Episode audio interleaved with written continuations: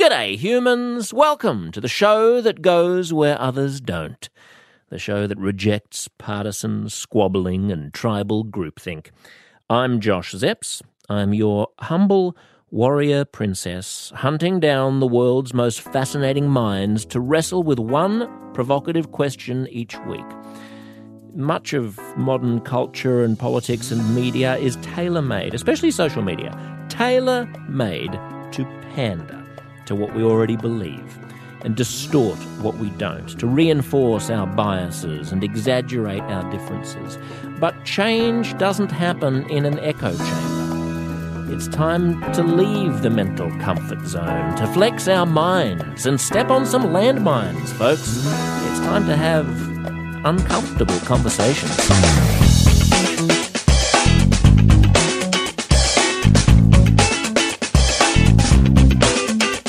Today on the show, an almost perfect guest on an almost perfect topic at an almost perfect time for our first episode. And I only say almost perfect because nothing's entirely perfect on this fallen orb, young lads and lassies. We're all a bit grubby, ain't we? And that's sort of the purpose of this show, to point that out, to have a little bit of intellectual humility and to avoid the kind of purity tests and the self-certainty that has become so commonplace in our conversations with each other. I want to wrestle towards something better. I want to have a time out from having to choose between two poles in culture, with right-wing blowhards on one side and on the other side a ragtag bunch of cancel culture outrage peddlers. I want neither of them. I want to reach across the aisle and share a cigarette in no man's land on Christmas Day. Uh, or not a cigarette, that's probably politically incorrect as well. Can we share something else? Can we share a, uh, how about a vegan bowl? A vegan quinoa bowl, vegan uh, quinoa kombucha bowl. Did they have those at Passchendaele? Did they have those at the Somme? I digress. Look, the point is that on almost every hot button issue these days, I do feel we are expected to choose between one of two sets of predefined opinions. And a huge amount of the conversation that goes on in the media, not just social media, but conventional media and politics too, sounds like people reciting scripts, essentially, of what they know they're supposed to say. It's amazing to me that if I know, for example, what you think about climate change, let's say I find out that you're a climate denier, then I can tell you with some certainty what you probably believe about corporate tax rates and the monarchy and police brutality and whether we should teach Shakespeare in schools and whether we should prescribe hormone blockers to transgender teenagers. I mean, how is that possible? What kind of intellectual conformism are we allowing ourselves to be subjugated to? If I know all of the things you believe about these completely disparate, different, unrelated topics, simply because you exist within one silo. This is the show that bursts the silos. This is the show that exists to have bullshit-free conversations and breathe a breath of fresh air into all the things that are going on in the world that seem intractable and that seem difficult to discuss. In coming weeks, we'll be talking about all kinds of things, from economic fairness to ethnic diversity to the coronavirus to the lockdown to social media to the news to the Me Too movement to the war on drugs to sexuality to Indigenous issues, ah, bah, bah, bah, lots. But let's kick things off with an easy subject, an uncontroversial subject, a subject that couldn't possibly get me into any trouble. Let's talk about race. Since late May, when the video went viral, that horrifying video of a black man, George Floyd, being killed by a cop kneeling on his neck, protests have swept the world. A reevaluation, a reexamination of our relationship towards white privilege and towards depictions of people of colour in the media has taken place. Episodes of Fawlty Towers have been pulled. Episodes of thirty rock have been pulled. We're at a moment in which we're thinking things through, but we're not thinking things through very carefully, I don't think. There's an expectation that you will have one of two points of view. On the one side, you're allowed to say that we live in an irredeemably white supremacist society that sees no problem in crushing the life out of black and indigenous bodies, and so it's time for white people to shut up so that we can cancel everyone who isn't quite up to speed with the program. And on the other side, there are people who loudly proclaim that racism is not a big problem in society, that the whole thing is a bit of a storm in a teacup, and that the real reason why police kill and imprison more people of colour is because they interact with more people of colour, because people of colour commit more crimes. So the status quo is basically fine, and protesters should get over it. What a horrible pair of propositions to have to choose between. So I say don't. Stan Grant is arguably the world's most influential Indigenous Australian. He was a familiar face all over the world as a senior international correspondent for C N N for many years. If you were ever in the habit of travelling abroad and you'd turn on a hotel T V, you'd always see his face in Abu Dhabi or Hong Kong or Beijing. He won Australia's big television award, a Logie, back in the nineties for his current affairs program, Real Life, and he helped launch Australia's national Indigenous television channel. He recently made a hit film about the racist demonisation of an Indigenous football superstar. It was called The Australian Dream, and it won an Australian Academy of Cinema, Cinema and Television Arts Award. In fact, he's got such cred in Australia that last year the Prime Minister asked him to run for Parliament, but Stan turned him down. He's now a commentator on Indigenous and world affairs, and the perfect mind to guide us through the thicket of uncertainties and ambiguities and contradictions that lie in the no man's land, that lie in the grey zone, that lie between the two obvious partisan storylines about race, colonisation, police brutality, and Black Lives Matter. My uncomfortable question today is simple. Am I racist? We started off chatting about a new book Stan's writing, so let's just pick up the conversation right there. Follow this show on Twitter, at Uncomfy Convos. That's Uncomfy with a Y, Convos. Give us a rating and a review right now so the iTunes algorithm knows to promote us, and enjoy this uncomfortable conversation with Stan Grant.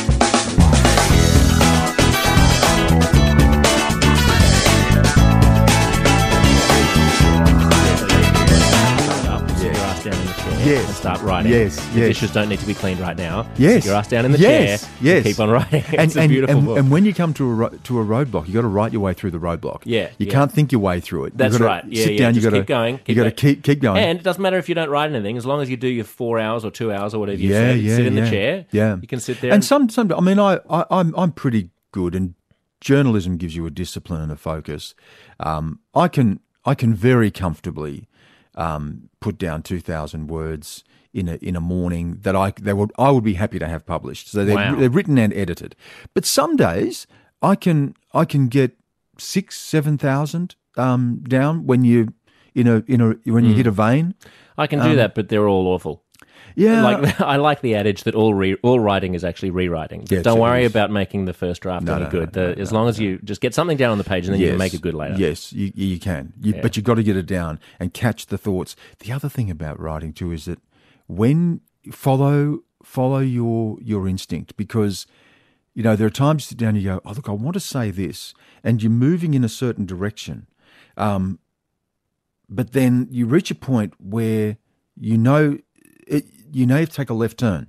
And even though the left turn may lead you down a whole lot of rabbit holes, but if you don't do it, if it feels right, go there. Mm. If you if you try to stay on your path, if you think, no, I've got to finish this, if you th- see it as a linear process, it's not going to work. Yeah. You've got to go when the moment hits.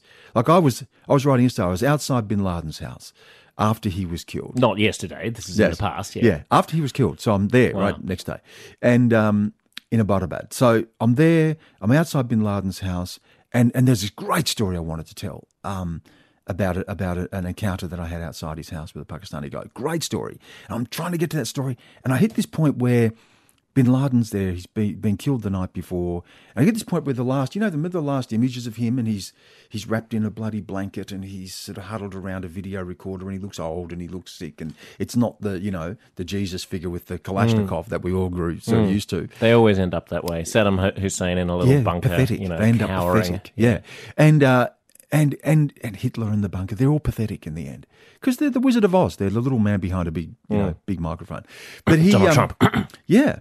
So I'm at that point, and I wanted to get to this story, and I thought, fuck, I can't do it now. Now I've opened this door, I've got to go. And the next line that I fell onto the page that just demanded to be written was that he was a man whose own movement had moved past him. Mm. And and I had to go. I had to go at that point to one of his disciples, Abu Musab al-Zarqawi, mm. who had gone from Afghanistan back to Iraq, and in the fall of Saddam had started al-Qaeda in Iraq, which was al-Qaeda two point oh, and it was a much more brutal iteration. It was, and it became ISIS, essentially. It became ISIS. It was the bridge from al-Qaeda to ISIS, where Bin Laden thought we can't... All of this, starting with the Muslim Brotherhood, was moving towards the caliphate and restoring the caliphate. But the caliphate was in the future, and Bin Laden thought, no, we have to work our way to that. Hit the far enemy, the U S, bring them in here. When they're in here, we can grind them into the dirt. We can hit the near enemy, the, the, the Islam apostates, and then we can get to the caliphate. And Zarqawi comes in and goes, no, the caliphate is now. And he says, and Bin Laden says, stop, stop slaughtering Muslims. And Zarqawi is, no, I'm going to slaughter as many Shia as I can. Mm, they're not real Muslims anyway. I want a sectarian war. Exactly. I want a sectarian war. And out of a sectarian war, we will build the new caliphate. Um, and and so I had to go to Zarqawi. And I didn't want to because I had this great story to tell. But once I went to Zarqawi, I then had to explain all of this. I had to explain where we get to ISIS. And when I'd done that, I came back to Abbottabad. Mm. And it worked. Well, that, I'm glad it worked, because your brain sounds a bit like my brain in that it, you open a little tiny... Yes. You open a Kinder Surprise, and yep. all of a sudden the universe implodes on itself, and like and the space-time continuum fractures, and it you go does. falling down a rabbit hole. Yes. Then all of a sudden there's so much stuff. But so see, much when stuff. I get to that point, the reason why I'm a bad writer, or a good writer when I manage to do it, but a bad writer in terms of being able to do it, is that when I actually when I get there, I'm so confronted by the vast yes. enormity of everything I want to say yes. that I seize up. But it seems like you can I find just, a way to target. I because that. I've got a thread, and the thread throughout the entire book, and the thread that connected this was the thread of identity. It was all identity. All of this is identity. Islamism is identity. All of this, you know. Um, and so, and interestingly, where it led me when I went down that rabbit hole, when I went to Zarqawi, because China is the beginning of my book, and it's the thread that runs through the book. It led me back to China, because Zarqawi's manual, his strategy for warfare, was a book written by a guy called Abu Bakr Naji uh, in two thousand four called The Management of Savagery. The management of savagery was you create a place of savagery, and out of savagery you create order. Mm. And uh, and who wrote the playbook? Mao Zedong. Mm. So the the playbook of Zarqawi came from the same playbook of Mao of how to fight an asymmetrical warfare. I mean, it's also an ancient well, revolutionary it is, it, idea. An ancient it? revolution. Like burn it all down, Assyrians, raise it to the ground. The Assyrians. Yeah, sure. And Pol Pot came yes, up with it again in, yes. the, in the seventies. I mean. And But I was able to go directly back to Mao. And I thought, fuck, I've... I've squared the circle. Well, while we're talking about revolutionary anyway. fervour, since let's just make this the whole beginning of the podcast, that's fine. I don't need to do a, a formal introduction. I'll just bring it in at some point um, because I think this is an interesting way into, you know, we wanted to talk about race, about white supremacy, yeah, that's about, good. Uh, about Indigenous rights. and But it all fits all part of the same. Exactly. Since your new book is essentially uh, going to be about, we were just talking about the, the book that Stan's uh, trying to finish, uh, uh, about the ways in which Uh, I suppose extremists fracture off the liberal order mm. into spirals of their own uh, craziness. Uh, how do you relate that back to the moment that we find ourselves in? You know, there's I I, I like to have a, a philosophical framework to do anything. You know, without a philosophical framework, I think you're just you're making it up. You know, and and there's no there's no coherence. The problem with with philosophy, of course, is that it's ultimately a bloodless exercise. It reduces everything to an intellectual exercise, and sometimes tries to impose um, some sort of ideological order or, or uh, over over events. Um, and events are not easily contained, and human beings are entirely, you know, unpredictable. But essentially, what ideology does is that ideology takes contradiction and turns it into difference. I think that's a very Hegelian idea.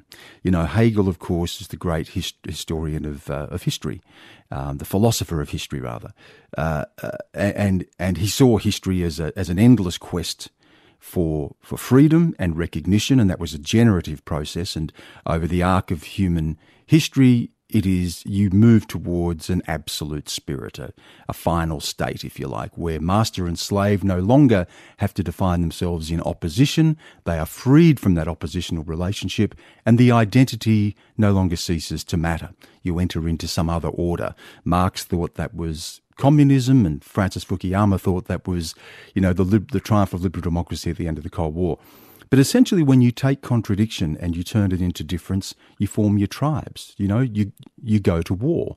Um, people make a mistake with Hegel because they think it's it's a synthesis, an idea of a Hegelian synthesis, that you start out with a thesis: I am me, you are you, we meet. Uh, that is the the antithesis, in a sense, because now we bring our contradictions to each other and we form something new out of that, which is a synthesis. It's not really true. He believed that it, it was a constant generative process, beginning again and again and again and again and again. It was the eternal in contradiction mm. that is the, the driving force. But it would ratchet upwards over time. I mean, it reminds me a little bit of uh, Barack Obama's famous line that... Uh, you know, there'll be setbacks all the time, but mm. in the long run, uh, what does he say? The well, arc the of arc justice, of, uh, the, arc of, uh, the arc of history bends, bends towards, towards justice, justice. That you're going to have, which I don't necessarily believe. It's one, it's no? one of those.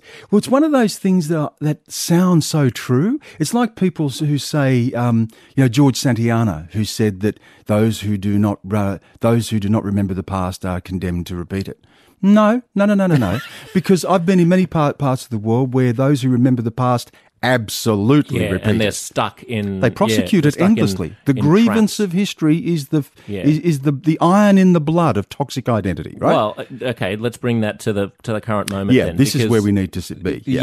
yeah so help me let's start with America versus Australia, right? Because yeah. I think we can talk in abstract terms about the yeah. racial problems that we're seeing in the United States and the, the racial history, the racist history of Australia. Um, but what do you see as the similarities between the, the protests in the United States and Australia's reckoning? From a thirty thousand foot view, and then I'll drill down into the specifics, is that we are seeing the limits, testing the limits is a better way of saying it, testing the limits of liberal democracy. You know, the, the liberal democratic experiment, the Immanuel Kant idea of perpetual peace in a cosmopolitan order, um, is the ability to govern over diversity. That's that's the nub of this, that we can establish uh, a neutral political order in which all people find representation and recognition, and that we bring our difference to the public square and we set aside those things for a common purpose. And that essentially the centre holds. That's, you know, democracy relies on the consent of the minority, the consent of the loser. We don't tear everything up because we don't get the result we want at the ballot box, because broadly the institutions of government uh, serve us well. When the soft guardrails of democracy, when the institutions of democracy cease to function or we cease to believe in them, when freedom of the press, the rule of law, Um, the role of the state is seen in some way as illegitimate, then you have a crisis. America has been here before. If you go back to the nineteen sixties, of course, and the, the race riots of the nineteen sixties, and Watts and places like that, um, America had seen a terrible spate of assassinations, the mm. Kennedy brothers. I mean, people Martin do Luther forget King, about that. Imagine the President Malcolm of the United X, States being assassinated, yeah. and then his brother, who was his brother? the Attorney General, and, who and, was running and, for President, and also the voice killed. Of civil rights. Martin Luther King and then Malcolm shot, X. Malcolm X killed. Yeah. And, and add to that, you're at war in yeah. Vietnam. Yeah. Uh, and you're in a Cold War standoff with a nuclear-armed state in, in the Soviet Empire. It was uh, an empire, Soviet Empire. So, so we've been here before. But the difference, I think, is that even in the dark days of the nineteen sixties, the legitimacy of the American experiment was not necessarily in question. But in question by whom? See, as you say that, and as you mm. say things like when institutions cease to mm. function, I hear Black Lives Matter activists and Indigenous Australian activists saying, what do you mean when they cease to function? They have never functioned. They've never functioned for us. They've never worked for us. Well, like in the fifties, you might have thought that the, yes, they were functioning. Yes. But there was a whole class of people who were disenfranchised, dispossessed. There were this Jim is, Crow laws all over the that's South. That's true. Aborigines weren't even regarded as citizens that's of this, this country. So it, that was a fiction, and that now the activists are saying we're busting through that fiction. And, and liberalism and democracy is always a promise of tomorrow. So there's always that that sense that we're moving towards something. It's a progressive idea. And the paradox of that is that you can have that both things can be true. That on the one hand, we could have Indigenous people who are not fully recognised as citizens, and then in nineteen sixty-seven we can have an extraordinary referendum where almost one hundred percent of people say that's wrong. Um, we can have a system where black people and, you know, have Jim Crow laws or, you know, but then you have people who fight against that and triumph over that. You can have Barack Obama become president of the United States and Black Lives Matter form on his watch. I think it's a mistake, again, if we don't reconcile ourselves to the contradiction, because that contradiction is the energy, I think, that drives so much of this, and we rub up against that. I think what we've seen post-Cold War, Um, this is a long way around, but getting to the to the to the trying to land here somewhere, is that is the post-Cold War end of history, Francis Fukuyama idea, the triumph of liberal democracy, the end of the standoff with the Soviet Union, is that that ballast that had held the world in place, that, that tension between communism and, and, and capitalist liberal democracy, of course, ended. And people know... It wasn't as if we, we entered this golden age of liberalism where all difference was dissolved um, and we are free to live as fully functioning, fully recognised individuals in a in a utopian liberal state. We actually still had a desire and a need to belong. Our history still spoke to us. The sense of identity was still strong. What do you replace that with? And I think we've seen post eighty-nine, post ninety-one, the end of the Soviet Union, um, a rise of the politics of identity and tribalism around identity. And it feeds on historical grievance. And when justice is denied or justice is seen not to be delivered, you have these deep, deep fractures. And of course, The, the strongest identity of all, the dominant identity in the West, is is white identity, white mm. Christian identity. You know, liberalism was transported in the cargo of empire and colonization. This is built into the fabric of these societies, along with the suppression and the oppression of people of colour, you know. Colonization here, dispossession here, massacre of Indigenous people, exclusion, segregation, the United States, people brought in chains, whipped, you know, I mean, this this is built into the fabric of it. And when you get to a point where, particularly with Donald Trump, although this preceded Donald Trump, you have a crisis of legitimacy in the presidency and someone who does not seek to govern with the better angels of their nature, who does not seek to to establish some form of broad civic unity, but in fact governs from division mm. and takes power from division.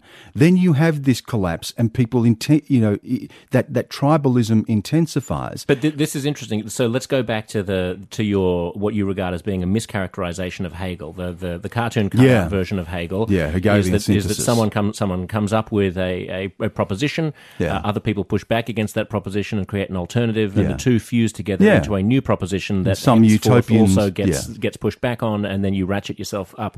Without without Obama, well, without the war in Iraq, yeah. you probably yeah. don't, don't get, get Obama. Obama. Yeah. Without Obama, you, you probably don't get don't Trump. Get Trump. Yeah. So when you talk about identity yeah. and that the default identity has been the white male identity, mm.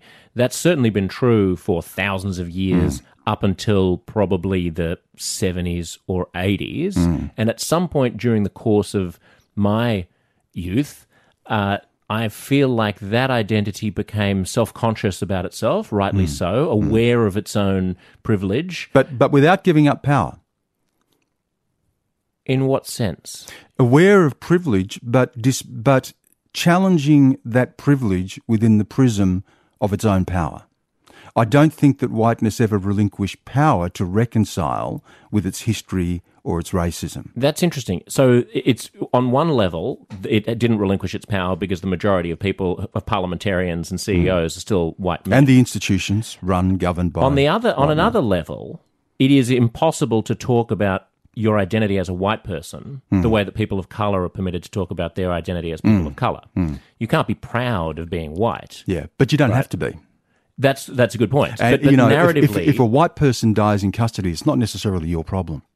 If a black person dies in custody, it is absolutely my problem. And I don't have a choice in the matter either, because our history has framed it that way. Our identities have been formed that way. I have white ancestry, but I've never, my family has never been judged by the measure of its whiteness. Um, we've been judged by the measure of our blackness. Mm. Um, and, you know, when my father was getting the shit kicked out of him by police as a young man in Redfern, they weren't kicking a man who had an Irish great-grandfather. Mm. Uh, we have to care. When a black person dies in custody, I have to have an answer. I'm compelled to answer it. I'm compelled to solve it. And I'm compelled to do so in a way that does not make white people feel uncomfortable. I mean, I couldn't give a fuck about white people feeling uncomfortable, but I do But want... you won't get change if they are uncomfortable. That's tr- that's true. Yes, right. Yes, you got to have people on board. You got to mm. have people feeling like they're all invested yeah. in the mission, uh, Six, rather than si- telling sixty-seven, them. nineteen sixty-seven, we see that as a triumph of recognition of Aboriginal rights. It, it really wasn't. It, Australia was voting for itself. The jingle was, vote yes for Aborigines. They want to be Australians too. Mm. Who's not going to vote against Australia? Mm. So it wasn't vote yes for Aborigines, there are distinct people with a unique history who were here first, you screwed them over and took their land, poisoned their water holes, killed them and took their children, mm. now we're going to start recognising their rights. It was vote yes for Aborigines, they want to be just mm. like you. I often make the analogy here to the success of the gay rights movement over the, in recent decades, that, that, that this is probably the fastest turnaround in public opinion uh, towards any civil rights movement on record. Mm. And, uh, I mean, just twenty years ago, it was mm. considered, uh, you know, not just wrong, but evil mm. to be gay by by large majorities of the of the population. And now now they can get married and mm. have kids. Um, and that that was achieved... Uh, what a, what a conservative idea. It, exactly. They want to be just like Just like you. Us. And that was... It was achieved... exactly. That was, so I, I often often make the point, how was that achieved? It wasn't achieved by saying, fuck you, straight people, fuck you, and you're, don't you straight-splain to me, you... No, it's like, hetero. I want to have a husband was, or I a wife a, was, and children was, here, and a mortgage. We're queer. We want all the same things that yeah, you yeah, do. We yeah, want a job. Yeah, we want a, we yeah, want a family. Yeah, we want a spouse. We yeah. want a little bit of cock, but that's fine. Uh, you know, the, the the framing of it was normal normality. The framing yeah, and, of and it you know was what? Not your wrong. Look at look at the pushback to this moment. Um, I read, and, and, and I have to say, I enjoy reading this. The Australian newspaper, which, you know, people see as a sort of Murdoch-based, um, to the right, uh, white Christian, white civilizational sort of, you know, newspaper. I enjoy reading it. I enjoy reading it because it challenges me, it tests some of my ideas, and and I find common ground often. And with it's the paradox of this and the maddening thing of this for me is that I will read some of the more sort of, you know, uh, to the right, um, classically liberal writers who will say things like, we should live in a world where race doesn't matter, where we're free of those things. Um, in a liberal society, the individual counts, and we don't privilege the group over the individual. And philosophically, I'm on board with that idea. That's I'm down with that. I think, you know, I've travelled the world, I've seen the worst of the world, and liberal democracy is is a chance of is a universal idea that gives us a chance to govern over diversity in a way that creates pathways to civic unity and peace. And I I've seen that happen around the world, and I and I believe that idea. But their framework is always like, we are centred, we are white, we are powerful, we control the institutions of government. We control the media, we write the articles, and now we can say things like, what are you doing with all this identity politics? It's really bad for liberalism. Well, isn't the biggest identity of all the white identity that created the political power structures that you now benefit from and use to lecture us about how we are tearing down the walls of Western civilization? I mean, if if liberal... It's like these people stopped reading at John Locke and John, and John Stuart Mill. I mean, liberalism... Let me go, let me go into bat for uh, for the idea that you should stop reading at John Locke and John Stuart Mill uh, in some respect, that yeah. you can you can round out your idea about the way that the applicability of liberalism and mm. the hypocrisy of its proponents mm. uh, without uh, feeling that we should grow out of Uh, liberal ideals mm. into something else, which yeah. I think is a lot of what's going on at the moment among young people, especially, may yes. I say, just so that I'm not misunderstood as being uh, a, sort of a white supremacist here, especially among white young white lefties yeah. who yeah. are actually, I think, in some respects, the most confused about mm. identity politics mm. and mm. the most censorious about yes. what you're supposed to believe. Cancelling people. Yeah, and, the most yeah. bigoted about yeah. other beliefs, yeah. the most yeah. fragile when they hear opinions that they yeah. don't. You know, as, the most as, likely to claim as, as that John they're Stuart unsafe Mill, because as John Stuart Mill said, mislabeled them. He who knows only his side of the argument knows little of that, right? Yes, exactly. So, so that's and as, but, as to quote a great African American, James Baldwin has a line yes. that I love, which which is, no one's more dangerous than he who imagines himself pure in heart. Yeah. His purity, by definition, is unassailable. Yeah, and he also said, no one is more dangerous than he who thinks he is white. Yes. You know, because because white is only created as black is created. Mm. It's in the eye of the beholder, and the eye of the beholder was blue. And there's a real white saviour thing going on among among yeah. my young white lefty colleagues yeah. that I find unseemly. And a lot yeah, of my yeah, black yeah, friends yeah. in the States do as well, well, where it's like, let me let me help lift you up, you yeah. pure of heart, yeah. kind uh, person of colour, who yeah. none of whom do anything wrong. We, yeah. the white man, can yeah. uh, can be on your side, and we're yeah. going to be marching alongside you and getting all of our social media brownie points yeah. for, for and, participating in this display yeah. of And, and, self-guilt. And, and, and I think, you know, for me, the great thing about liberalism is that it is an eternal struggle of the soul. We are constantly challenging ourselves. You know, you can have a, a nation founded on the idea of equality in a, in a doc- Declaration of Independence signed by slaveholders. You can have a movement, uh, you know, an idea that, that that is linked to colonization and empire, but also carries within it the dream of emancipation. This is, I like, again, that that that contradiction, that energy that comes from that. Um, and and I think that if you if you read people who have twentieth century um, liberal thinkers like John Rawls, and you know the idea of a of a society based on a veil of ignorance, you know, where you come to it without any of the preconditions of your privilege, and you you are forming a society blind to whether you may be male, female, white, black. This is his, this is Rawls's thought experiment, where he yes, says, thought experiment, you know, yeah. in terms of what society you would want, yeah. uh, just imagine that the you original be position, as he called it, it yeah, yeah. randomly. The, the original position. There was also a secondary position, and that is that if there is going to be inequalities, if there is going to be difference, it must serve those people who are the least advantaged. And that was an interesting sort of idea, a really complicated idea to unravel, because that made me, for instance, it's good to have a lot of rich people because rich people are going to pay more taxes, therefore those taxes will go to the poor people, and and and proportionally the poor people will be better off. Um, so, you know, the, liberalism is constantly trying to find ways to govern over that level of diversity, inequality, difference, um, and and you know, and I think that's that's a really good thing. But when I hear people who I should be able to find common cause with, fellow liberals, and I'll put myself into that into that category, um, fellow liberals who then want to hit me over the head with their whiteness, mm. who want to who want to stand there in their full white glory, knowing that liberalism was written by white people for white people and transported by white people around the world that took our land and enslaved us, and then want to tell us, just get on board. Um, it doesn't work that way. Mm. And, you know, Charles Mills is a, a fantastic uh, Caribbean, black Caribbean um, political philosopher, who wrote a book called White Rights, Black um, uh, uh, White Rights, Black Wrongs, um, and and this idea that that we what, what we need to do is we need to go back and redeem our history to make liberalism work. You can't just say to people, buy into this idea, when there is this idea comes with no no thought of reparations, no thought of acknowledgement of the past, no attempt to redeem that, no attempt to incorporate within a liberal democracy the acknowledgement and recognition that within that democracy there are contested and contending ideas of rights and ethical claims to rights that demand greater innovation than a one-size-fits-all, mm. you know, white-dominated narrative that we should all conform to some neutrality. That isn't the way liberalism works. That's actually repudiation of the generative nature of liberalism. Liberalism. So we're in this sort of critical moment, I think, where there's a rearguard action from white people who feel as if this is all a, a plot to tear down the walls of white civilization, that the minorities are going to replace them, and the United States confronts this browning of America. Um, there's demographic shift that is part of this.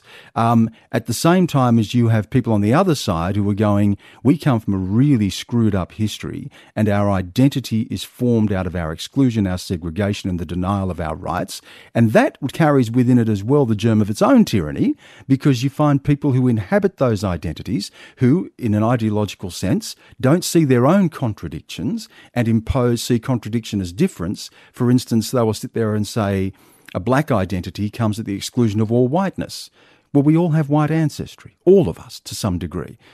Black people, white people have a black ancestry to some degree.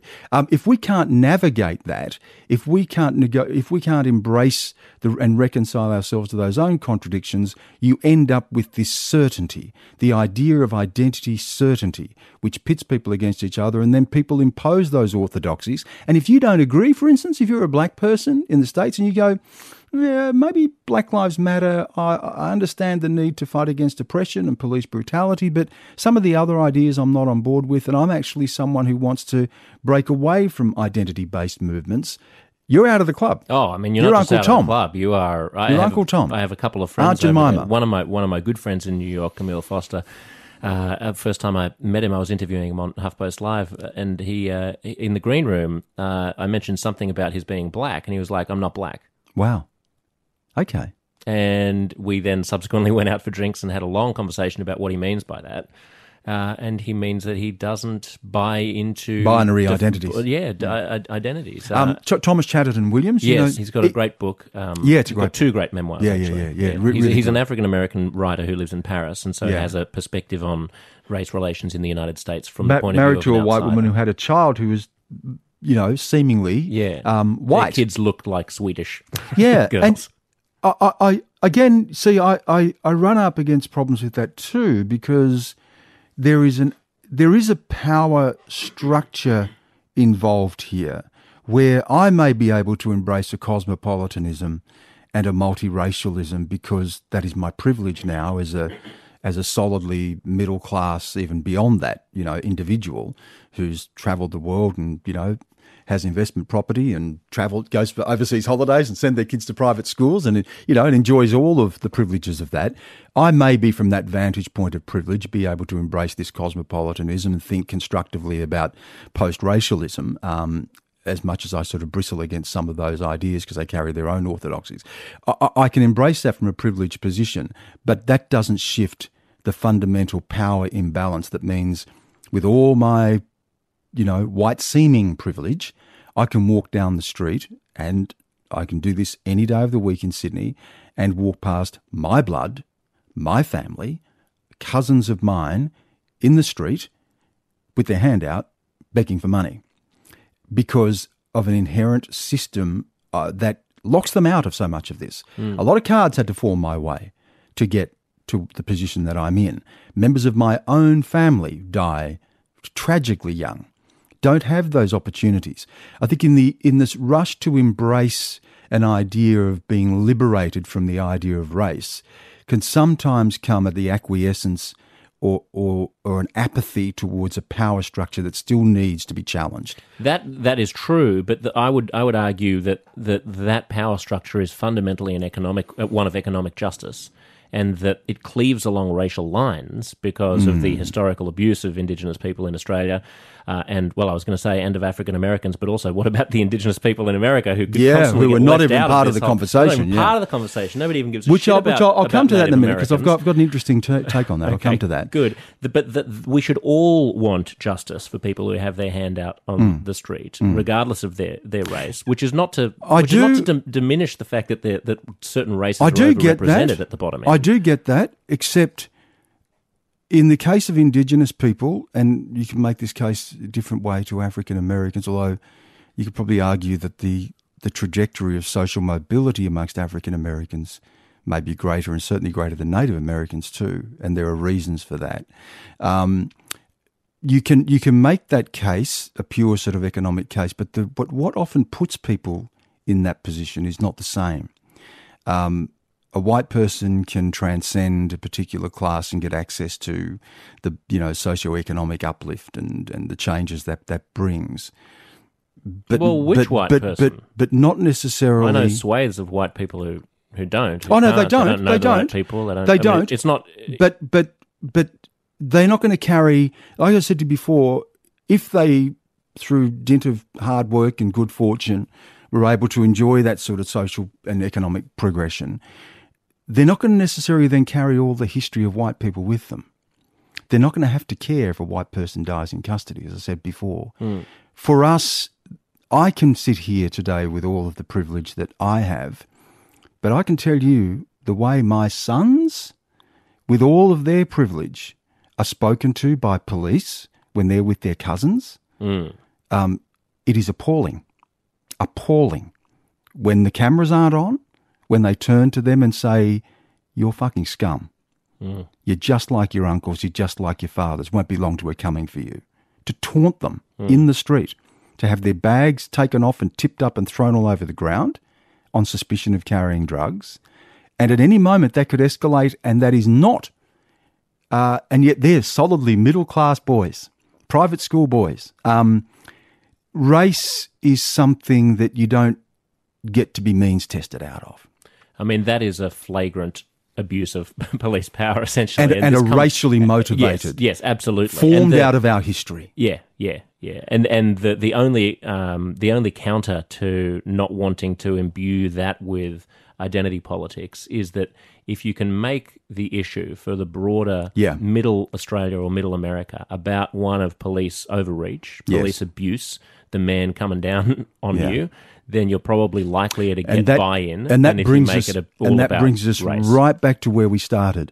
The thing that attracts me to the... I, I, I would love to be released from my history.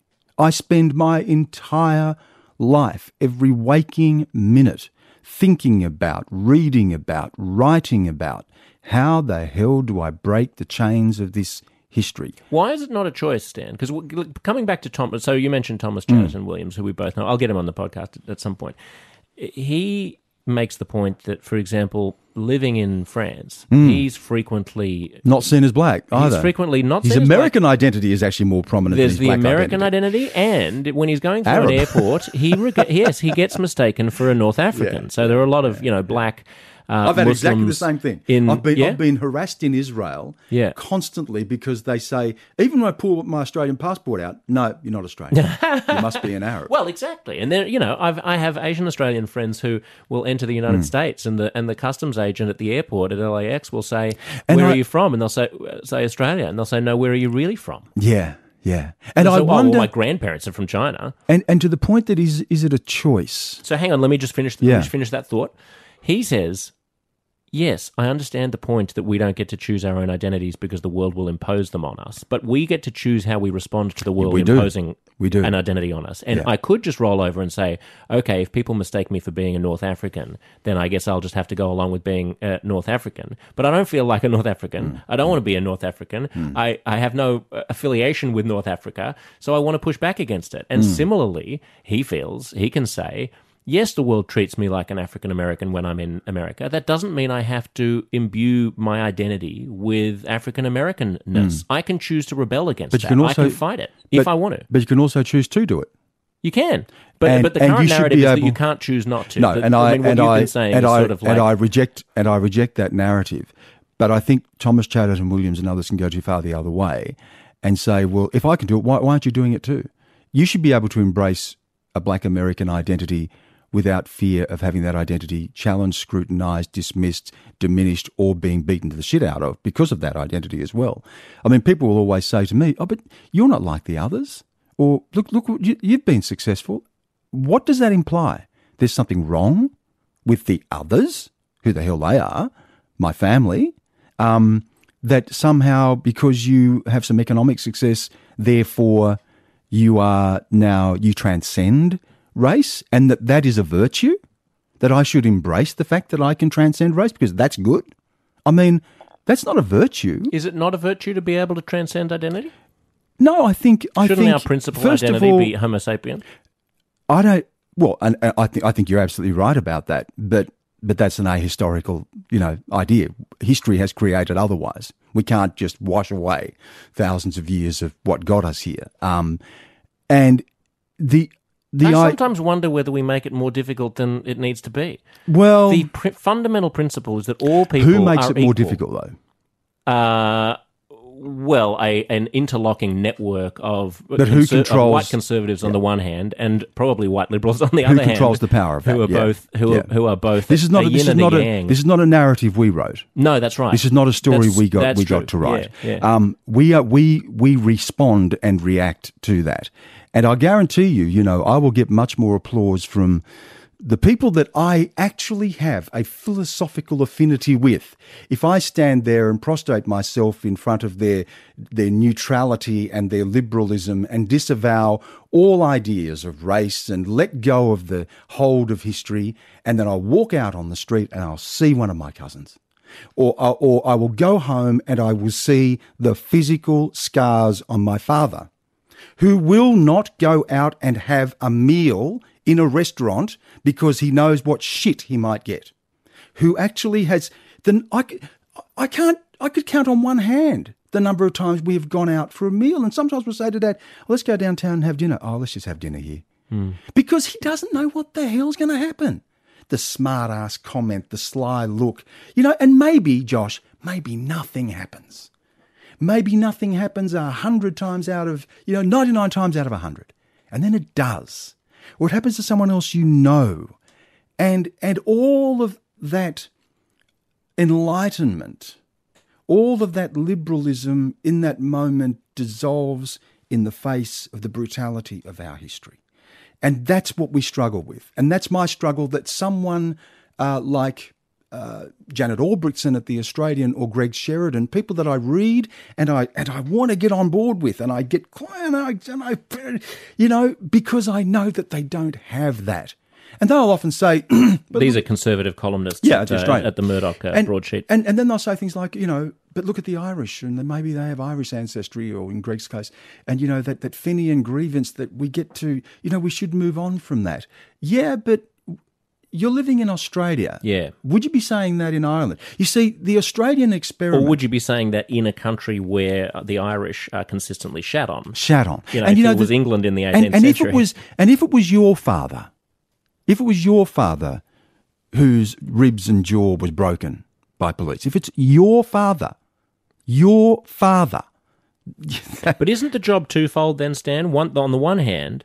for white people to take a zero-tolerance attitude towards the conduct of other white racists when they shout a slur at your dad. Yeah. And then secondly, secondly, and this is the controversial bit, for people like your dad and yourself to yeah. find a way and they, to and, decouple the, yep. race, the, the, the racism of the current bad apples, because twenty twenty, yeah. I do not believe that Australia and the United States are virulently racist countries. There are racists in them, but mm. it is our choice to interpret the slurs of the one percent as being evidence of historical I, white you, supremacy you, you know what I think? versus I, I, dickheads. I would invert that, because I would think we I think we do that more successfully than white people do it.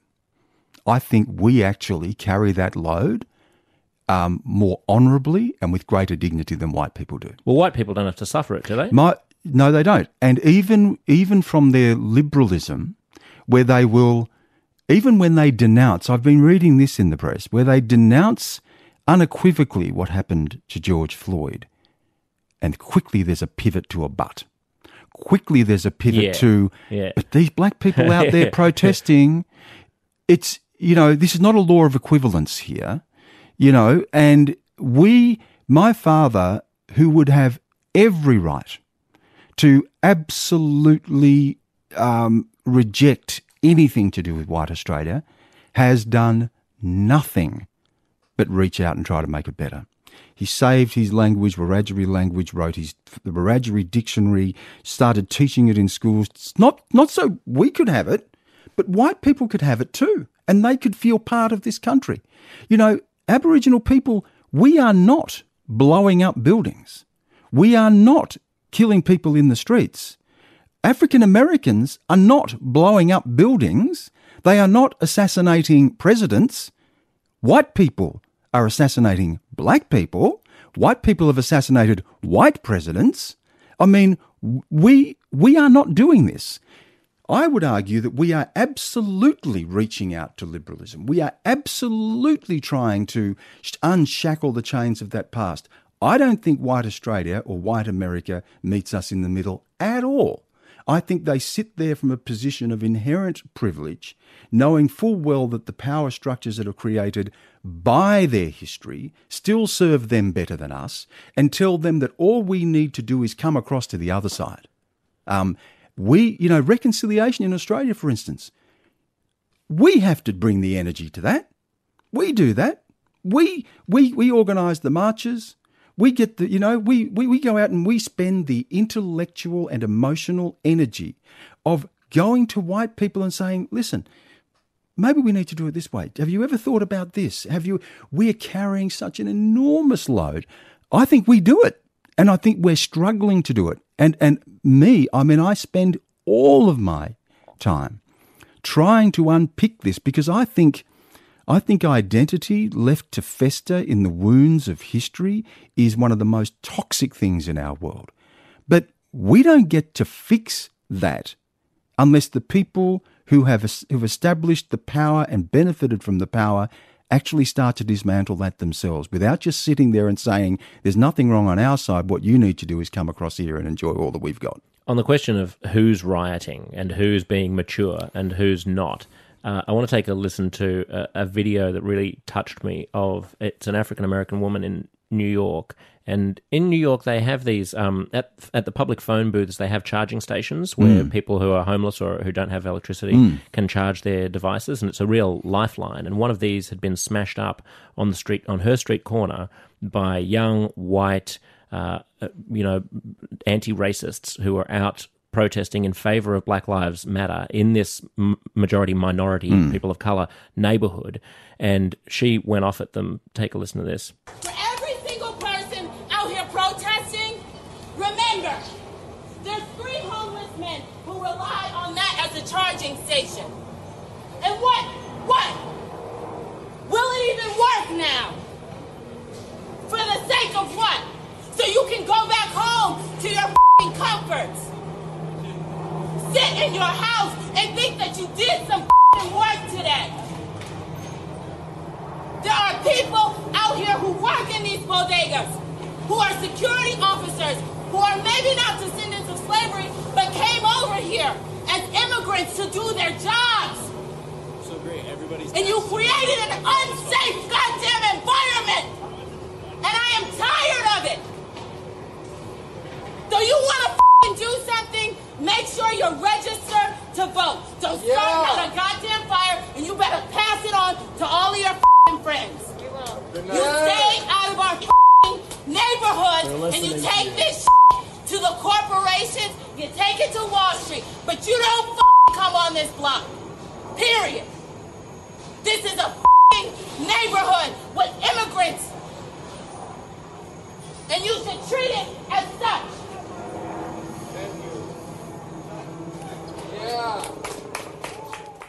The angry voice of black liberalism. She's saying, listen, buy in. You want to make change, you make change.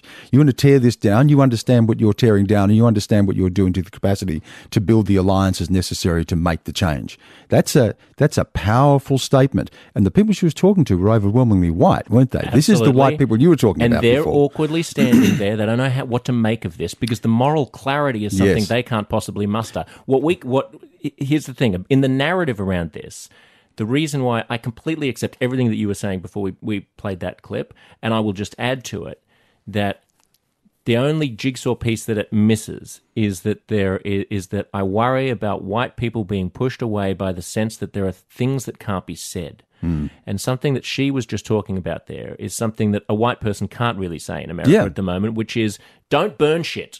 Don't, well, well, don't get so well, they, angry that you smash they, it up. They can say it, but they will be cast as a racist if they do say it. That's right. Which she means that in it. practice you can't say yeah, it. I mean, unless she, you're on Fox News or something. She, if you want to be invited to parties and, and, and be in the and it's editorial columns and that's of the New York also, Times. That's also something that maybe someone from Black Lives Matter won't say, right? Mm. Um, and, and, and, and this is the problem that I have with even liberating movements of identity is that they come with their own orthodoxy and conformity and their own tyranny, and that is the tyranny of ideas, the tyranny of that conformity. And if you don't adhere to that, then you are out of it. You're out of the club.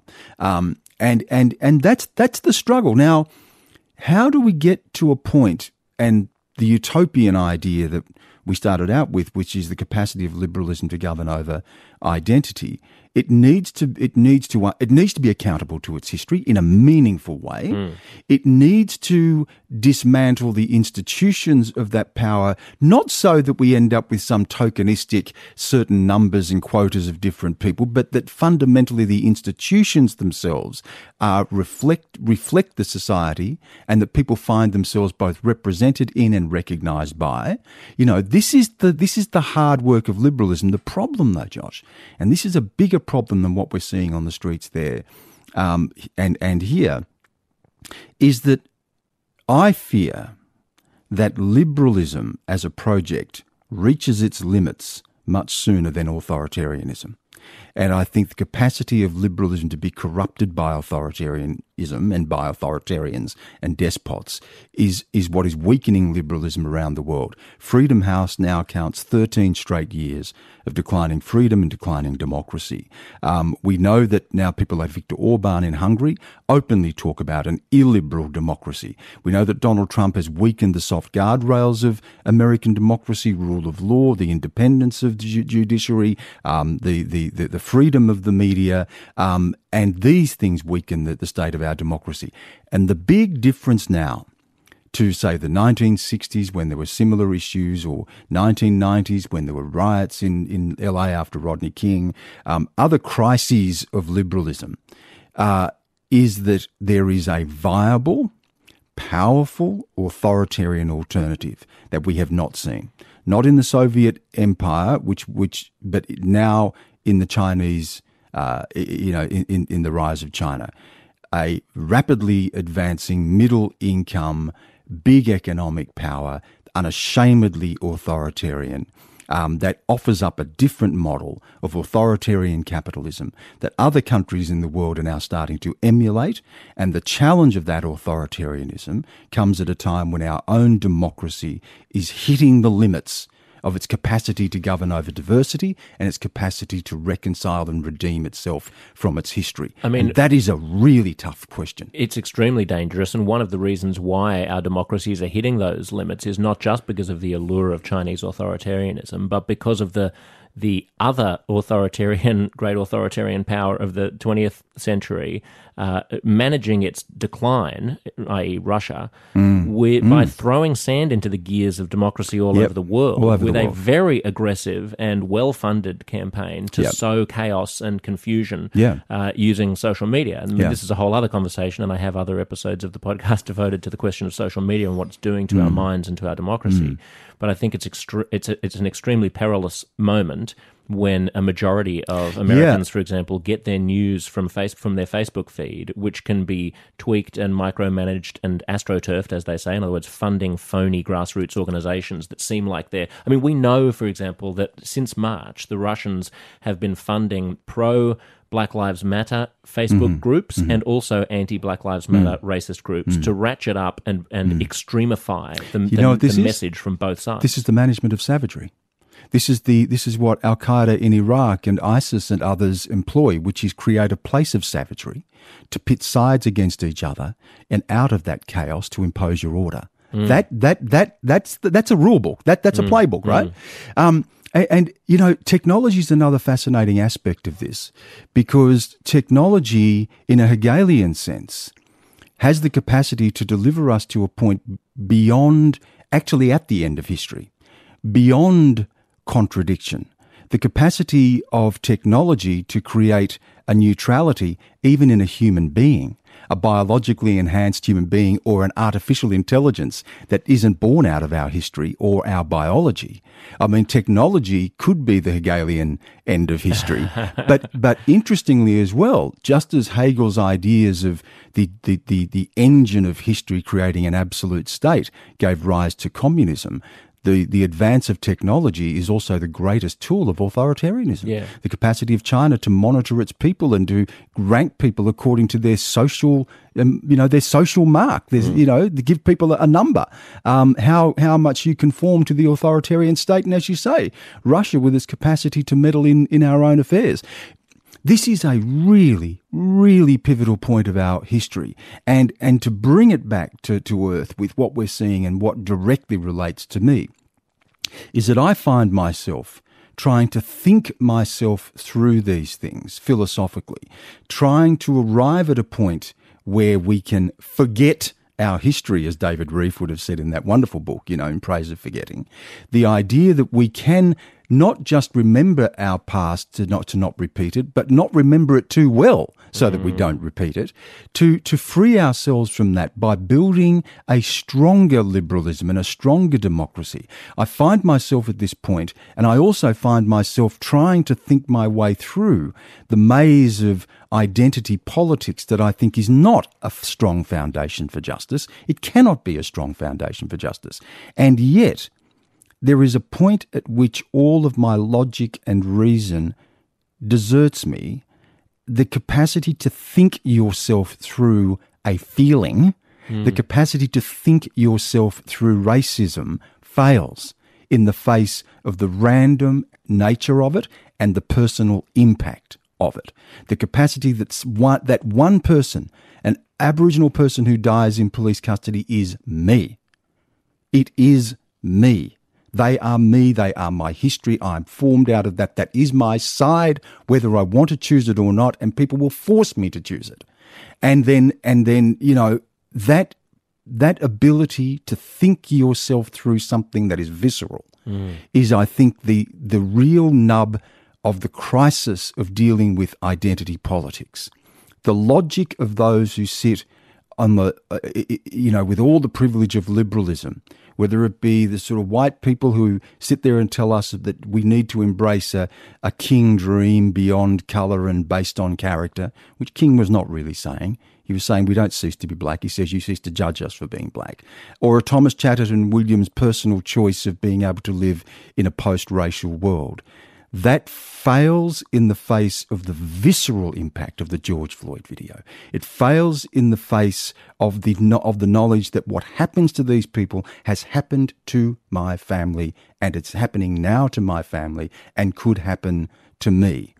All you're, of you're that speaking, fails me. You're speaking descriptively. Mm. Is it a prescriptive, normative claim you're making as well, that it ought to fail, that that, no. that our emotions towards a viral video of someone being murdered ought no, to override think, our assessment no. of the data? No, it should not. And I think that indicates what is a fundamental failure of liberalism in that in, in that creating a space for neutrality, you also create the on, the space for the ongoing denial of your history.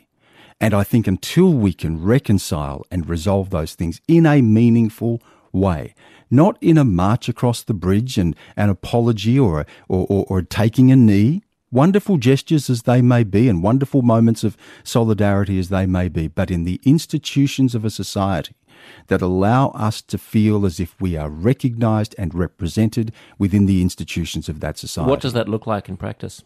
It, it looks like a society where white The those, and I hate using the word white privilege because I know it is, unlocks a whole lot of other things. You can be a deeply underprivileged white person, um, but but structurally, if we can't find innovative mechanisms that are consistent with our liberalism to be able to unpick that and to increase the level of recognition and representation, we're going to have a crisis of legitimacy. And let me put that into really concrete uh A, a concrete example. The Uluru Statement from the Heart, rejected on the basis that somehow this was an illiberal idea, that we were putting race into a constitution, that we were creating a body that would only be representative of one sector of the population, ergo, this was difference based on race.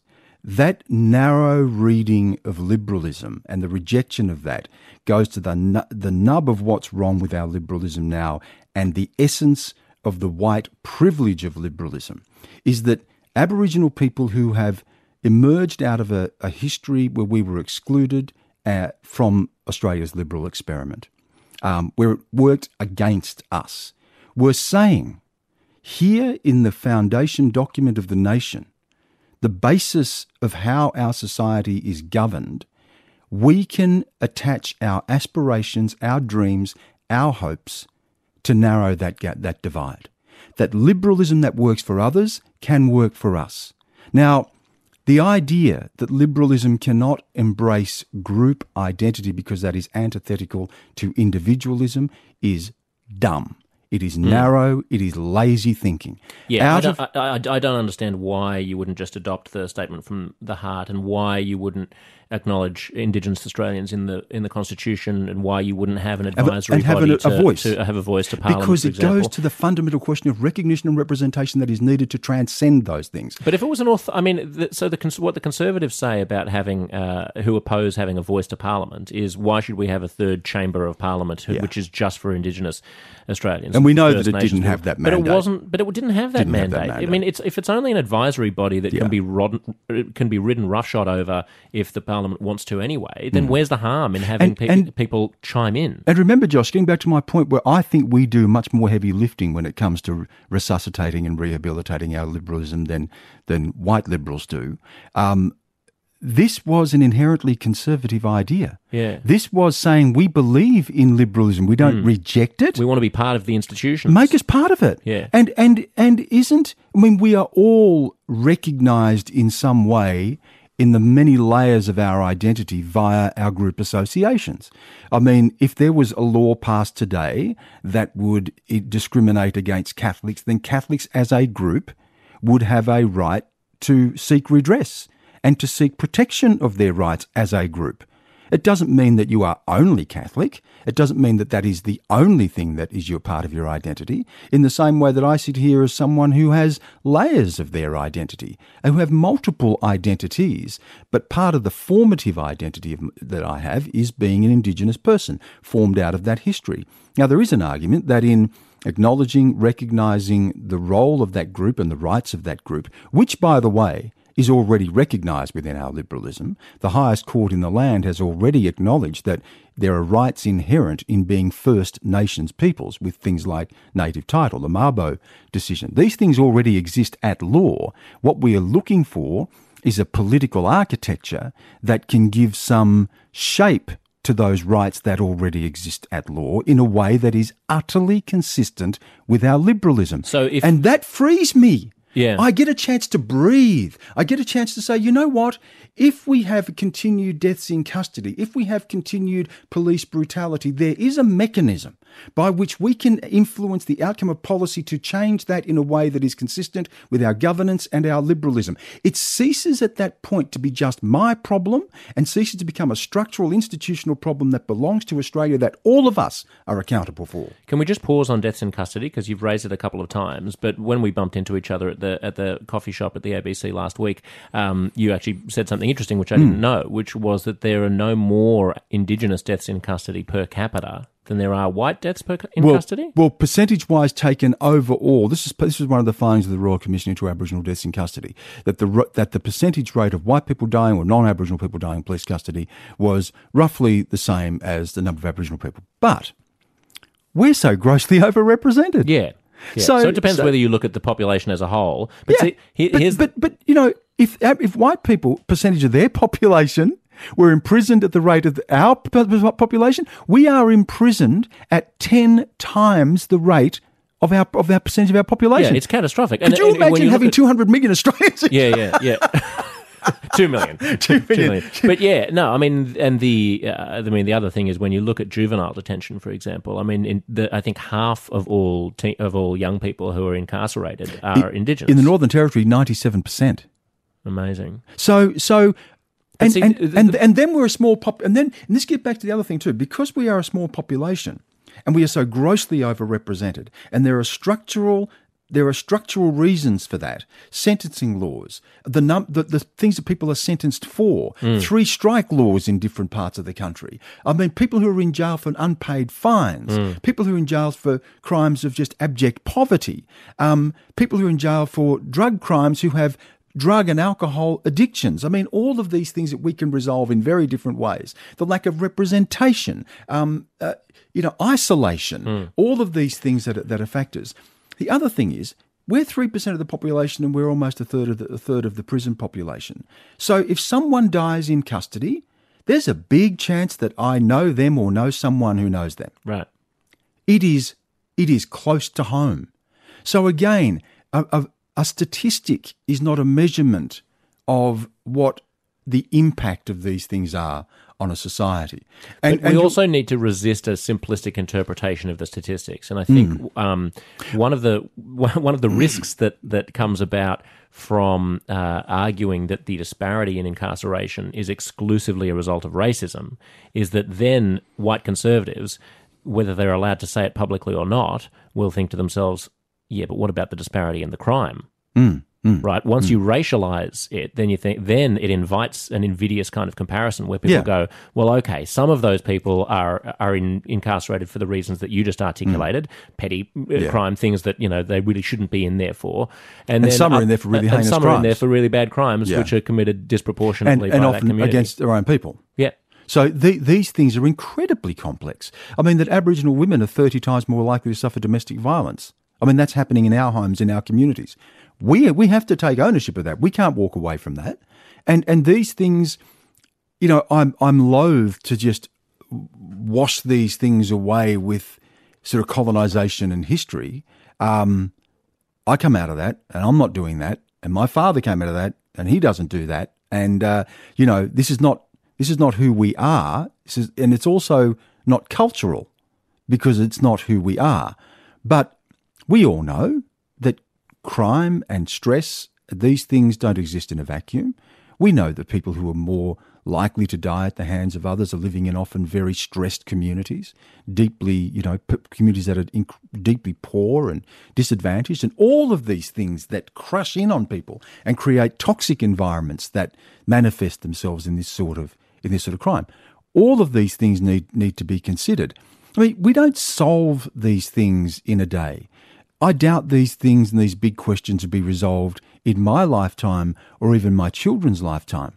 But I but I fundamentally believe that liberalism and liberal democracy and its capa- and its universality and its capacity to govern over difference is and diversity is is a dream worth pursuing in the face of the alternative. Authoritarianism. I do believe that it is weakened by an identity politics that wants to frame everything from a vantage point of grievance and history. I, I believe that too. Um, but I also believe that if we don't look at who holds that power and has created that, if we don't look at what has generated those identity political movements, then we're not going to resolve these things either. No, and it strikes me that the conversations are taking place on both sides in a very limited scope. That yeah. There is not a lot of talking across the aisle and being upfront about having not even uncomfortable a lot of, conversations. Yeah, and not even a lot of talk within your own group about having these things. I mean, I, you know, I, I put my neck out a lot by mm. trying to... by trying to have these conversations amongst my own. I know. I always imagine you having one foot on, on a boat uh, and another yeah. foot on another boat in a river yeah, and you're yeah, trying yeah. to straight, you're trying not to fall in the lake. But but but to do otherwise would be intellectually um, dishonest. That's the fashion of the day, Stan, yeah. being intellectually I, I dishonest. Mean, I, and, and, you know, it's interesting too when when we look at something like Obama, who Shelby Steele, you know, black American conservative, who... Uh, who often writes very penetrating things and things that make, make me think. Sometimes I disagree, but um, he wrote a, a great article about Obama when he was campaigning for the presidency and called him a bound man, that he was a man who looked to make history as the first black president, but the deal was he could never talk about being black. Mm. And remember, where, whenever Obama raised race issues, he'd get slammed. And he didn't raise them very often, and he backed away from them very, very quickly. Um, Henry Louis Gates was an interesting example, wasn't it? The friend of his and professor who was arrested by breaking into his own home because he left his keys behind. And and Obama came out very forcefully, got slapped down really quickly, and then thought, oh, let's get the cop and Henry Louis Gates together and have a beer and just shake hands. Um, his, you know, there is deep unease amongst Black Americans about his his the way that he dealt with these things, and that he well, didn't confront these things. Well, in hindsight, now there is. Yeah, yeah. But I mean, would any of the people who regard him as being naive have the ability to become president of the United States? No. You see, this is the thing. And, and so he actually enacted he, yeah, the he most did. revolutionary, yeah. really, probably yeah. the most influential mm. civil rights triumph mm. uh, since the nineteen sixties. Mm. Mm. And it was in, in the, the face, face of enormous of opposition, enormous opposition yeah. and now increasingly op- increasingly dismissive attitudes mm. from young people in the United States who think that he was just a, a, a naive boomer who wanted yeah. to reach across the aisle, who didn't understand yeah. the reality that African Americans now have it worse than ever. I mean, this mm. is a part of the... Yeah, so, yeah, so yeah. talking about these silos of narratives where people are talking to each other within them and never across them and never reaching across. There are these shibboleths that you sort of have to believe now to be anti-racist, mm. which are things like, I mean, they're basically things that are concocted by critical race theory classes yeah, in universities, yeah, yeah, and then yeah. people graduate and think that they're the ultimate truth. Which I've never been a, a fan Yeah, of. So it's things like, we live in a white supremacist yeah. society. We are structurally, irredeemably racist. Yeah, yeah, there is no yeah. point in, in, in meddling around. Basically nihilist, yeah, basically yeah. saying... whites are always going to fuck you, yeah. and there's and and even so, if you're a white person, the only thing you can do is shut up, mm. sit down, listen, get schooled, mm. understand your white privilege, stop being fragile, mm. stop white-splaining things, don't have an opinion, don't mm. engage in this debate. Mm. What we need you to do is like here's let me listen to something prostrate else. Was, yourself in front of us for your absolute for our yeah, absolution. And in many respects in the States now, kneel physically kneel mm, physically mm. take a knee in front of me as I stand up doing the Black Power salute. mm. Here's uh this is audio of uh of one of the um the rallies, one of the protests, and they start trying to get the uh the African Americans up to the front and push all the white people who are marching with them uh, to the back and around the side, so that the white people will be at the brunt of the police brutality uh, rather than the black people. We are white, Caucasian, take the exit. Don't separate us, we're all out here together. No, we're all out here. This is how you protect the white people. Stop the arguments. Just get to the back, bro. I yeah. kind of thought the point of civil rights was that you don't go to the back of the bus, yeah. and that everybody is yeah. supposed to be I, equal if they well, show Well, Josh, up. You know, when you take contradiction and turn it into difference, when, you know, the contradiction should be that black and white can stand together against these things. But when you create, when you turn contradiction to difference, you go to the back. Um, this is the poison, I think, of all of these things. And the, but I think there's also a danger in taking those moments and normalizing those. Uh, laying, As if they're representative laying of the those over, movement. yeah. You yeah, know what? Yeah. Most people in America are not protesting. Um, protest is also not an indication of change. Remember the, the, the, the huge protests in Australia during the Iraq War, condemning the Iraq War, and John Howard got re-elected with an increased majority. In the Vietnam War, the Vietnam moratoriums, the, the government of the day was returned with increased majority. Um, Don't I, I, I think there's a danger sometimes in overlaying these things and seeing things that are not necessarily there and certainly not necessarily representative. Um, I think the broad majority of people, black, white, whatever, um, are looking for ways, and this has been my experience, looking for ways to reach across that divide, to find common ground, to rehabilitate our liberalism, to allow it to be rec- to, to to have greater representation and recognition. I think that hard work is being done, and I would argue that the hard work is done primarily by the by us, by our side. Definitely. I think I think we do the heavy lifting in this. I think those incidents well, I mean, can just... can be can muddy those waters a little bit. Yeah, I would agree with that if it weren't for the predominance of that narrative. Well, it's a narrative. In mainstream, it's a narrative. And mainstream academia, mainstream yes. elite institutions, yes. and mainstream it's media. It's a narrative. So, like in the New York Times this week, uh, there's a te- there's a, an op-ed. Uh, you know, this is the paper of record. Mm-hmm. This is this is the opinion page mm-hmm. of the most important publication, arguably in uh, in liberal America, and it's entitled "I Don't Need Love Texts from My White Friends. I Need Them to Fight Anti-Blackness," and it's uh, by an African-American guy who's got a book coming out, and it, the first line of it is, "My book is coming out in a few months, and I don't know if I'm going to be alive to see it because no. I'm a black man." Yeah, yeah. Now that's norm. That's the norm. That is mm. the establishment mm. norm. That's if you don't, if you object to that, if you yes. say, "Well, hang on, what are you talking about? You're a black mm. man, so you think you're going to die within the next two or three and, months?" And, that's and, completely and, and if you And if you're publishing a book, a black man without some privilege, you know, he, yeah. he, he right. with with some privilege rather. I mean, he has. I mean, but look, I can't say that without. I will be accused of being essentially a white supremacist and, and a, this and is a and racist. this is this is these are dangerous fault lines. You see, and and again, coming back to the heavy lifting that we have to do, this is my lot in life. Right? I mean, I I am trying to think my way through something that's visceral. I mean, and I feel like it shouldn't be up, it shouldn't fall on your shoulders. I mean, this, well, I, it I does. want to be a, it does. a person who who works as tirelessly as I can to ensure that everybody has opportunity equally and mm. that everybody is able to fulfill their lives. Mm. And I want to use conversations to help people to think about the ways in which mm. that's achievable. Um I, I guess the the next question is, I mean, I saw a tweet by, I don't know if you know, Zaid Jalani, who's yeah, a, a yeah, journalist. Yeah, uh, yeah. He, he's from Georgia and he works for The Intercept now. Yeah. So he's very left-wing. I mean, this is Glenn Greenwald's uh, news outlet. And he tweeted, what if promoting a narrative that minorities are victims of various forces out of their control is actually dehumanizing us? Hmm. And he wrote a piece in Tablet uh, uh, about that.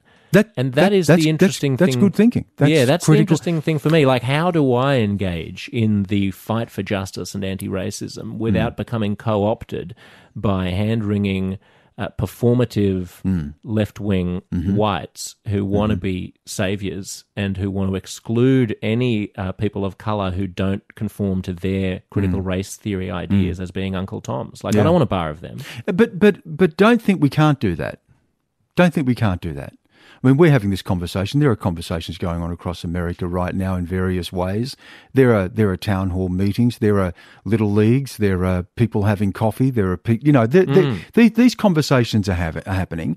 Uh, a dominant media-driven narrative um, is not necessarily the story of the age, but but but narrative is is is important because it does it does lay over us a story that creates the parameters for the debate. And and I worry about that all the time. And I'm, you know, I am constantly in a battle with these things within myself, um, looking for ways to be productive and constructive, looking to take ideas that align with my own, but then challenging where those ideas come from, challenging the people who are speaking those ideas to maybe address the privilege that they have. Uh, and, and, you know, trying to open up that space. It's not easy to be, you know, um, and I, I don't even like using broad terms like you say black. I mean, I, I'm black in Australia, but if I go to America, I'm a Latino or something, you know what I mean? I mean, funnily enough, when, when we've been in the States, my boys, you know, you walk down the street and you'll get a different reaction to different boys. My middle boy looks like a sort of, A, a sort of light-skinned African-American, you know, very, you know, facially his features and his, his hair and his, and, and black American guys who walk by and, you know, give him a nod, you know, so all that little bit of recognition. My, my youngest son walks into any restaurant in America and people speak to him in Spanish. People stop him in mm. the street and speak to him in Spanish. They think, mm. they think he's a Mexican. Mm. He went and played basketball over there and uh, he went down to the border of Mexico and there was an all-Mexican team he was playing with.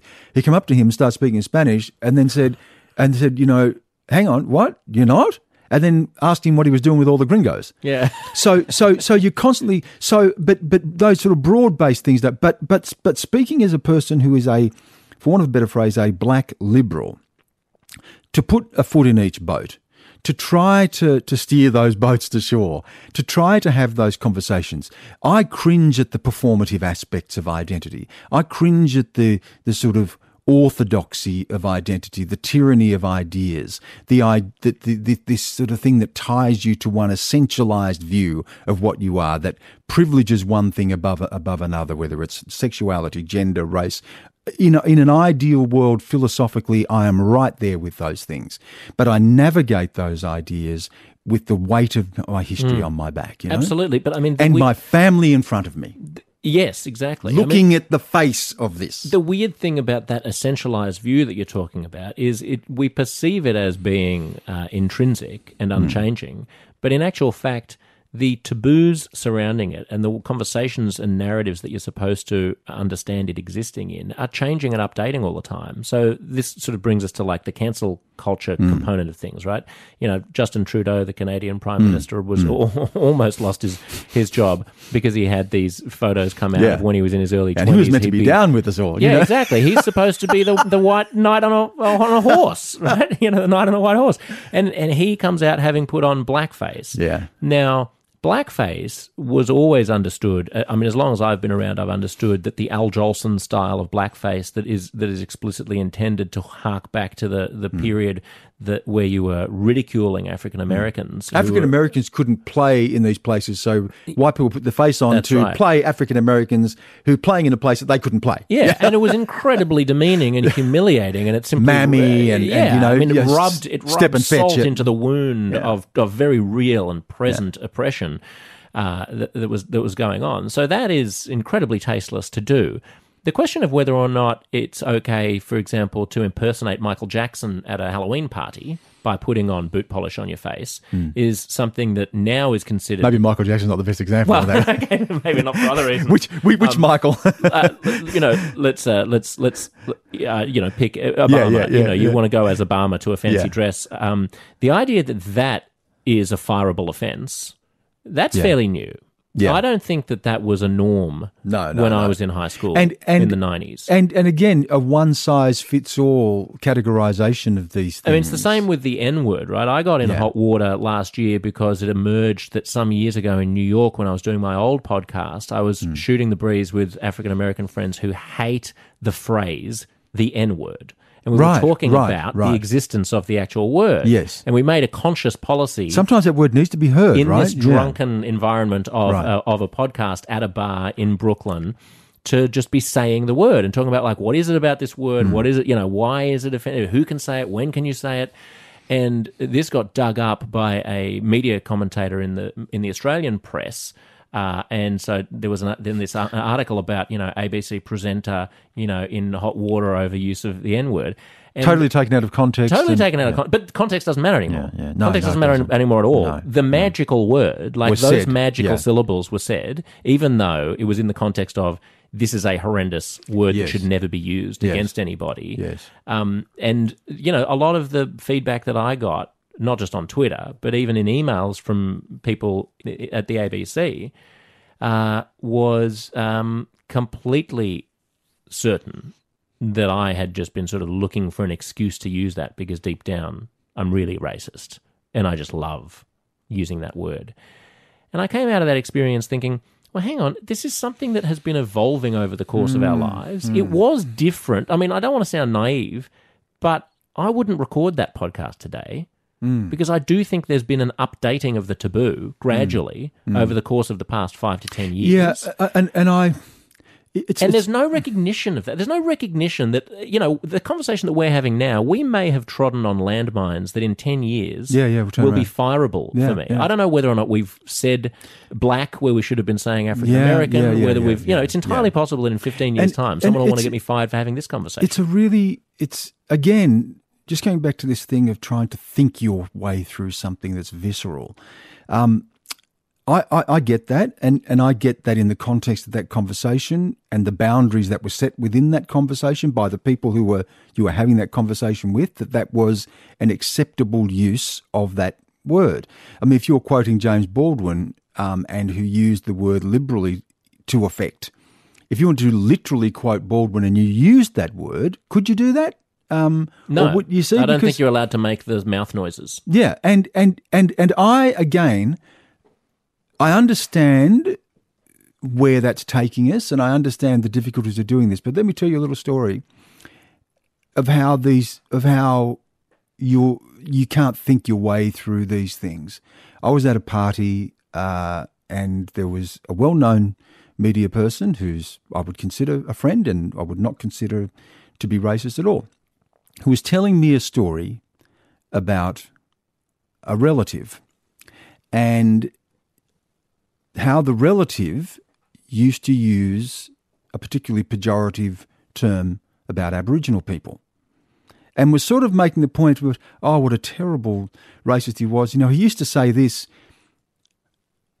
The moment that word was said, even in the context of relaying to me how a, a, this person thought that was appalling mm. and how bad the uncle was for doing this, the moment that word was said, I felt like I felt sick. Mm. I, it was a visceral reaction to something that, you know, if I think my way through it, I shouldn't have. But I was right back to when I was a kid and mm. that was said. I was right back to when my father picked me up from school once and I was walking out with a group of boys who I considered my friends who said, "Is that your father?" and then laughed. Mm. Even the use of the word within the social setting that it was, with a friend who thought that they were on comfortable ground with me, relaying a story that they were appalled by, the use of the word itself just made me feel sick. Mm. And and I, I went away and then I couldn't forget about it. For the rest of the day, I couldn't forget about it. And driving home, I told my wife, Tracy, about it, and I said, I really don't know what to do with this, and I don't know whether to go back and ma- and raise this again. In the end, I, I just let it slide because I didn't want to have that. I didn't want to make that person feel bad either. And uh, but the use of these words, even within a context in which they appear to be acceptable, or at least you've created the parameters for a discussion where that word might be legitimately used, um, it still can. Someone else hearing it can just be made to feel sick. Mm. It's hard to think your way through this stuff. You know, that's why I keep saying I, my my guide through all of these things is philosophy. I, I, that is the that is the thing I turn to constantly. It's what I read. It's what I, I look for ways of navigating this through thought um, and logic and reason and rationality. But the thing about racism is it is not those things. It's It's childhood, you know. Um, Immanuel Kant once said about, you know, being being tied to an eternal minority, and what he meant by that minority being childhood, that we need to break the bonds of that childhood to enter into a, a world of cosmopolitanism where we're not defined by those things. And I'm there at the other end of that. I'm in the cosmopolitan perpetual peace world, but the minute someone says that, I'm still chained by my minority, my I childhood. Think, I think if there were a, an agreement to a détente mm. where we could say, all right, here's the list of words that you're not allowed to say, and because I think there is a utility in an increasing amount of conversational taboo. I mean, I think it's a good mm. thing that you can't tell racist jokes in yeah, the office anymore. Yeah, yeah. I think it's a good thing that you can't yeah. look at a, a female coworker and go, "Whoa, look yeah, at the tits yeah, on her." Yeah, like, yeah, I mean, yeah, these yeah, are all yeah. good things. I mean, yeah. I, you, we want to you just go back and read any newspaper article from the yeah. nineteen twenties, yeah. and the level of flagrant racism and sexism, sexism yeah. is gobsmacking. Predatory behavior. And it's way better. It's a way better world for Me Too. It's a mm. way better world for for Black Lives Matter. And we're, it's and a we're way all better, better world for, that. for us for we're, us all. Yeah, to, we're all better for that. To it's, have guardrails. But here's the thing.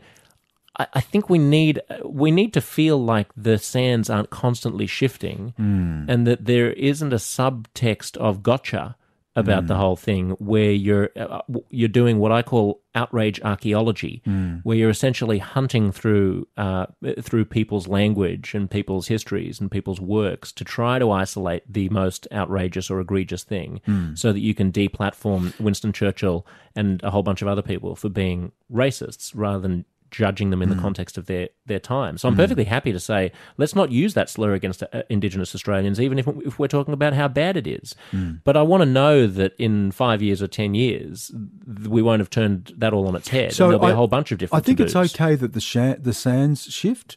I think it's good that we confront, but I but it's it's the prosecution of it. We should be able to have the conversations without the prosecution. And I right. think I think that's that that's what's critical. But again, this comes back to the idea of the tyranny of thought, that you impose an ideology on top of this.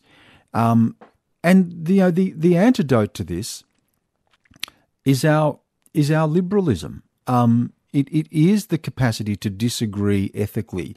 It is the capacity to be able to speak freely without that level of prosecution of everything you say, and to meet offensive ideas with better ideas. You know, this is But every time, you know, from my point of view, it'd be much easier for me to be a liberal who was white, because I wouldn't have to unpack the baggage that liberalism came with.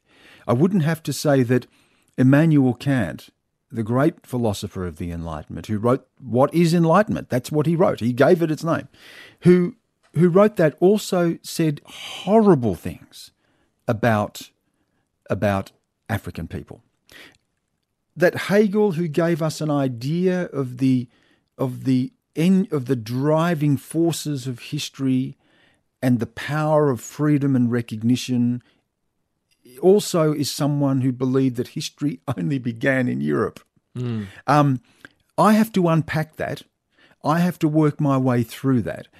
In a, and I have to work my way through that knowing that that is not just an intellectual exercise, that those ideas imported here took lives, took the lives of my family, and continue today to be felt in the early deaths of my family and the imprisonment rates of people in my family. Um, I mean, I that, to... that might be harder intellectual and emotional work, mm. but it gives you an enormous gravitas it's a big and bone credibility. To chew on. But it, but it also yeah. permits you, it grants you standing to essentially say whatever the fuck you want about and I, these issues, and I, but standing I have that a white to, person doesn't have. But I have to demand it, I have to own it, and I have to be very careful with the way that I construct it, in a way that I am always walking through that minefield, that I don't want to diminish or dismiss the suffering of my own people. I don't want to get to a position where I can diminish the ongoing impact of racism by appealing to a post-racial liberal utopia.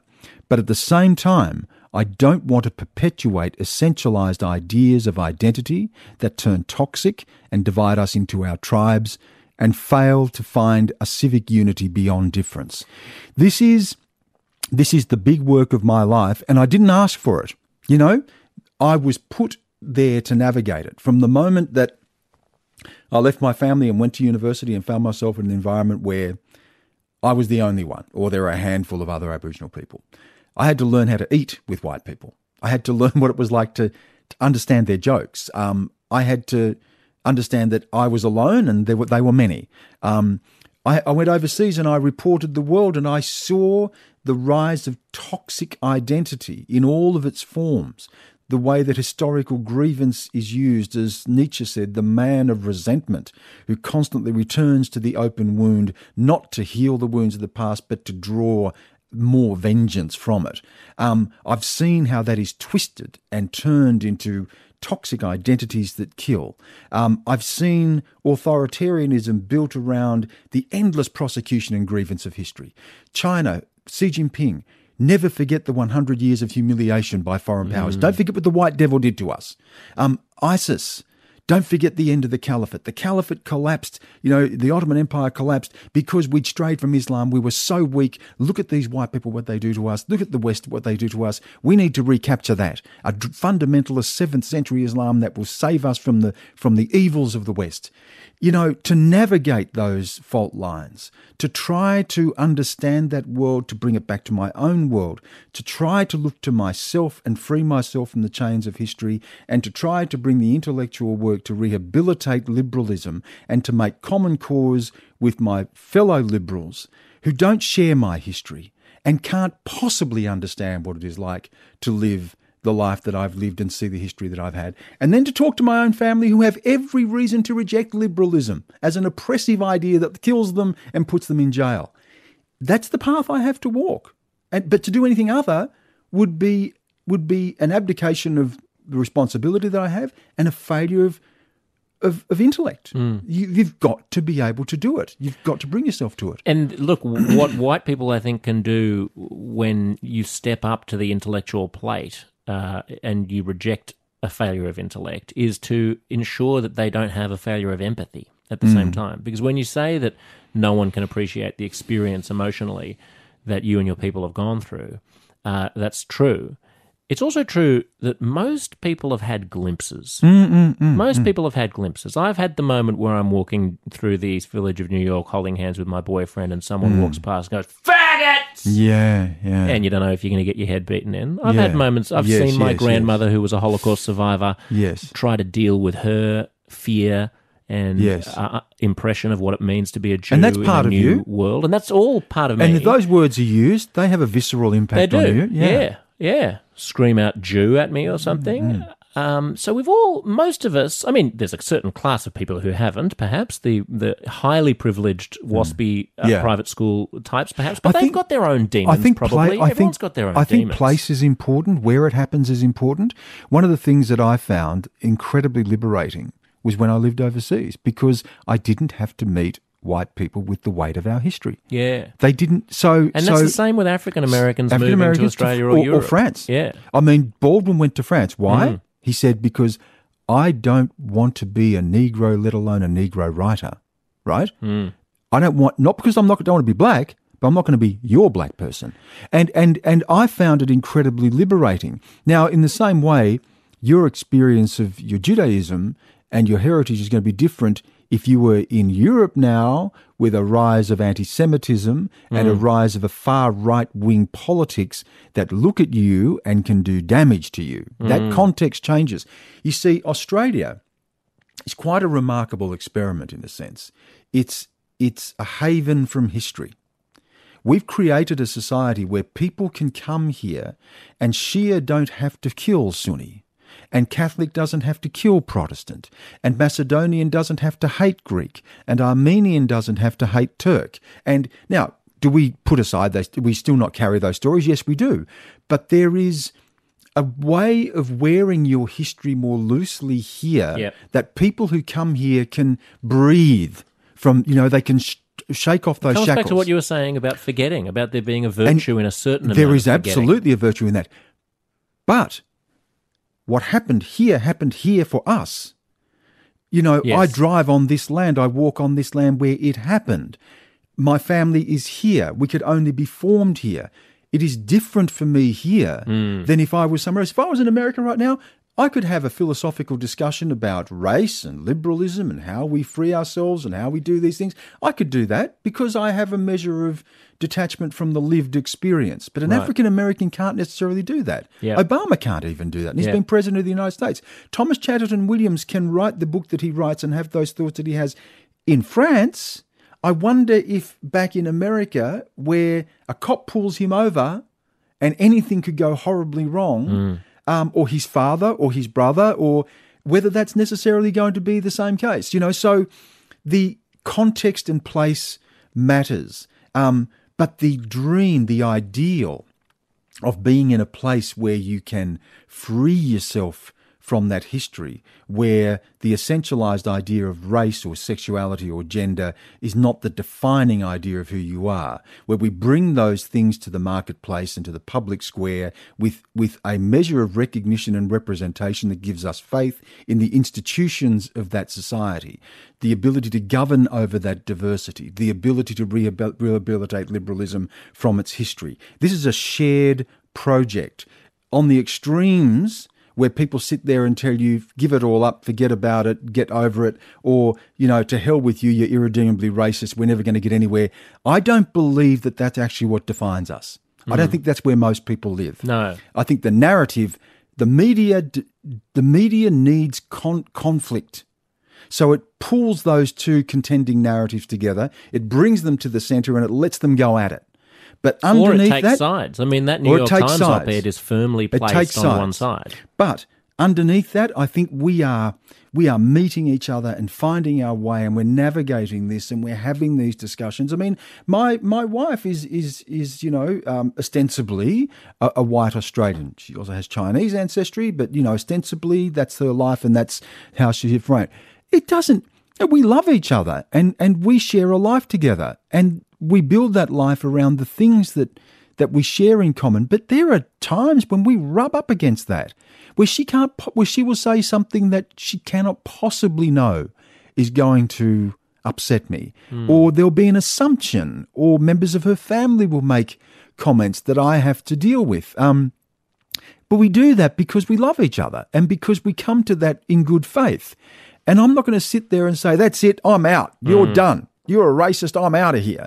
Um, because That's the problem with our society. If we cannot come to this with a measure of love and kindness and understanding, if we, you know, if if we all carry the weight of this and commit to this idea of what liberalism can be, knowing full well that liberalism, you know, carries the weight of its own history and its own baggage.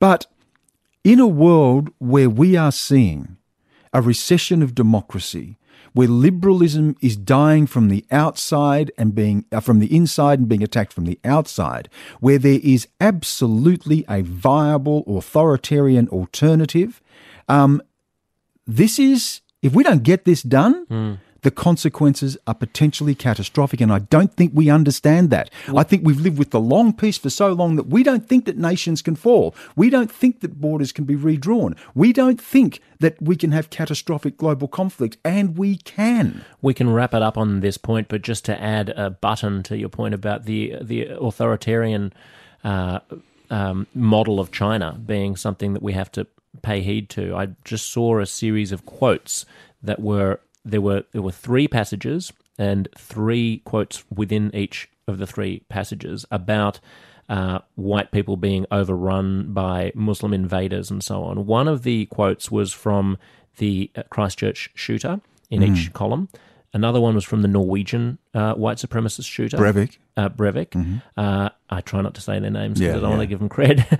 Uh, and the other was from Viktor Orban, the leader of Hungary, and they were indistinguishable. Uh, wow. And so we're talking about authoritarianism. Yes, let's keep our eye on China. Oh, no. Let's also keep our eye in our societies. on far-right leaders, on people who dabble in authoritarianism. Far-left authoritarianism too. Far-left authoritarianism as well. But um, yeah, I would I would just say that the, the the danger, for those of us who care about justice, who care about social justice and economic mm. justice, about justice for, for people of colour, for minorities and for everybody, it's imperative that we, as you say, get it right in a way that comes at it with good faith mm. and with a big heart towards mm-hmm. people who didn't, who weren't, weren't quite on the bandwagon. Like there's a whole narrative around race that comes out of university where if you're a bloke who's working on the farm in outback mm. Western Australia, you might actually not be racist at all in terms of not believing that there's anything wrong with mm. people of other races. You might be the most big-hearted person Uh, I've ever met. Mm. You might take in Indigenous kids, yeah, yeah. and you might nonetheless talk about race in a way that sounds flagrantly racist mm. to someone who, to a, a white lefty who's graduated from a cultural studies class. Mm. And we have to have, I think, a little bit of um, of compassion. Well, now for, they're also into your other. thoughts, because now it can be unconscious and you don't even have to think it or know it, but that's someone right. else can Racial know bias. What you think. Yes, that's right. Someone can, else can interpret your thoughts. We're all racist thoughts. regardless of whether or not um, we're racist. You know, and, and, and you know, you're right. And, and my, so just to pin, finish that thought, yeah. my concern is that if we don't get that, if we don't, if we don't speak about the importance of social justice and economic justice in ways that land with middle Australia and middle America, mm. we're going to get... That's what fuels Trump. Mm-hmm. That's what fuels Orban. Mm-hmm. And, you know, the, the the white conservatives are going to come to a point where they say, how come identity politics is okay for everybody else but not for us? Mm-hmm. And I think that's part of what we've been seeing not, in recent Not years. realising that they probably had uh, the most powerful form of identity politics yeah. all their lives, yeah. um, being, yeah. being white. But, but you're not going to harangue them into that. No, no, no, uh, no, no, you're not.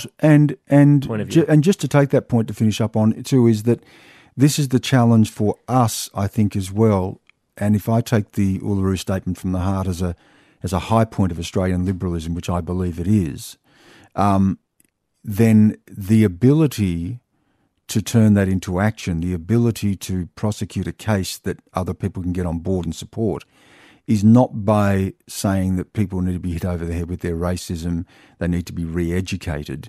Um, you're saying to a country that uh, believes and has every right to believe is virtuous, a virtuous democracy, you're saying to them that you are essentially morally reprehensible and that only through going through a process of moral re-education uh, and, and atoning for your past, then you will support this initiative. Uh, you know, that can't be the narrative. The narrative has to be, this is a, a liberal idea that that joins us to what has been the successful project of Australian liberalism, that that underpins what is already a robust and vigorous democracy and brings our voices to that democracy in a way that strengthens all of us, that a morally virtuous nation can, in fact, apply itself to the difficult task of rehabilitating its liberalism and atoning for its history. That narrative that marries the Uluru Statement's aspirations to a foundation of liberalism, I think, is one that is absolutely necessary to be able to build the support to make that a reality. But a divisive narrative of identity politics that hits people over the head with this stuff, we know what the result's going to be. It's Trump, right? We know. We see what happens. That's that's the realpolitik of these things. Let's hope that we can revisit this in five years yeah, and great. say it was all we, we got it right, right. and we're on the know. we're on the right path. Five, five years might be too soon. Call it ten. Stan Grant, great to talk to you. Yeah, really much. Cheers. Thanks.